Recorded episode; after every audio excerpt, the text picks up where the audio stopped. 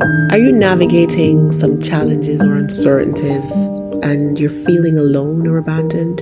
Maybe you are facing some moments of doubt or fear or isolation, and you're wondering if anyone truly understands or cares about your struggles. If that's the case, this morning's promise is just for you. Matthew 28, verse 20 says, And surely I am with you always to the very end of the age.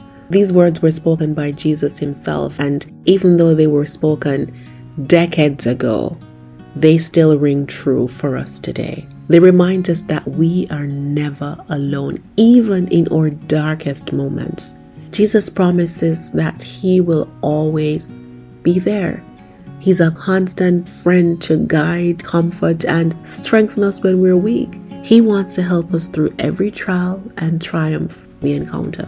He wants us to rely on Him all day, every day, but especially in those moments when you're facing overwhelming challenges, when the weight of the world seems a little too heavy to bear. He wants us to find solace and peace in knowing that He's walking alongside us. His presence brings hope in times of despair, peace in times of chaos, and courage in times of uncertainty. It doesn't matter where life's journey takes us, whether through valleys of despair or mountaintops of joy, Jesus remains by your side. His promise to be with us always is not just a comforting thought, it's a reality that we can hold on to. We can anchor our souls in the unshakable truth of His love and His faithfulness. If He says He's going to always be there, trust that He's always been there. He's never failed.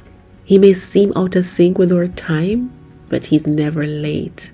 So, my prayer is that we will take hold of this and we'll find rest and peace and hope and joy in the assurance that we are never alone. That's what He promised, and that's what He will deliver.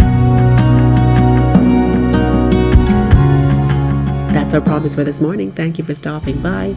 I trust that you'll stop by again tomorrow. Have a good day.